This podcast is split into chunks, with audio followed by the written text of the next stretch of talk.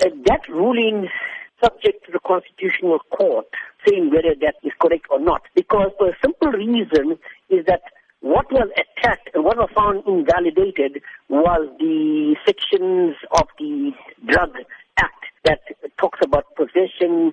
However, I do not believe that that judgment will hold water in the Constitutional Court because you must remember that that invalidation has been suspended for 24 months, giving even enough time within which to remedy that so-called defect that the Davis had found.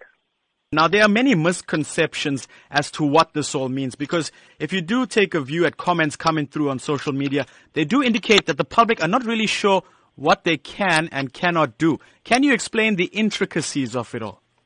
I, am going to say this very clearly, and listeners take notice of this. No, you will not be able to possess dagga or cannabis for possess, uh, or possess it for personal use. You won't be able to grow it in your backyard or in your or in your front yard, wherever it is, without any legal implications.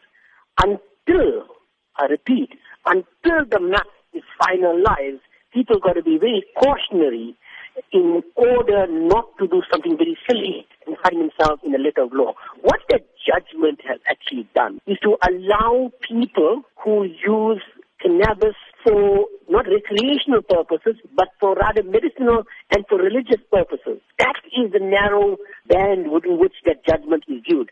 People are looking at this judgment as if it is licensed to go about and, you know, start having a farm in your backyard.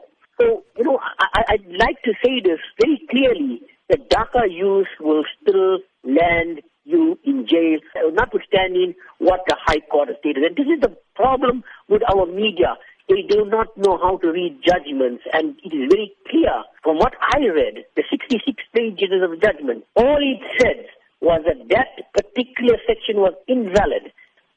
The High Court in Cape Town has given Parliament 24 months to amend sections of the Drug and Drug Trafficking Act. So the wait now begins for cannabis consumers.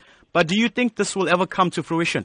This is something very serious. Remember, South Africa is a signatory to the International Convention Against Drugs and Drug Trafficking. This judgment, if it if it passes through, can lead to abuse. It can get people individually marketing dagga for their own commercial purpose because that is a loophole. There are a lot of loopholes in the judgment which I would warn people against not to start opening, suddenly open up a dagga farm in your backyard. You need a top lawyer, and I can recommend one.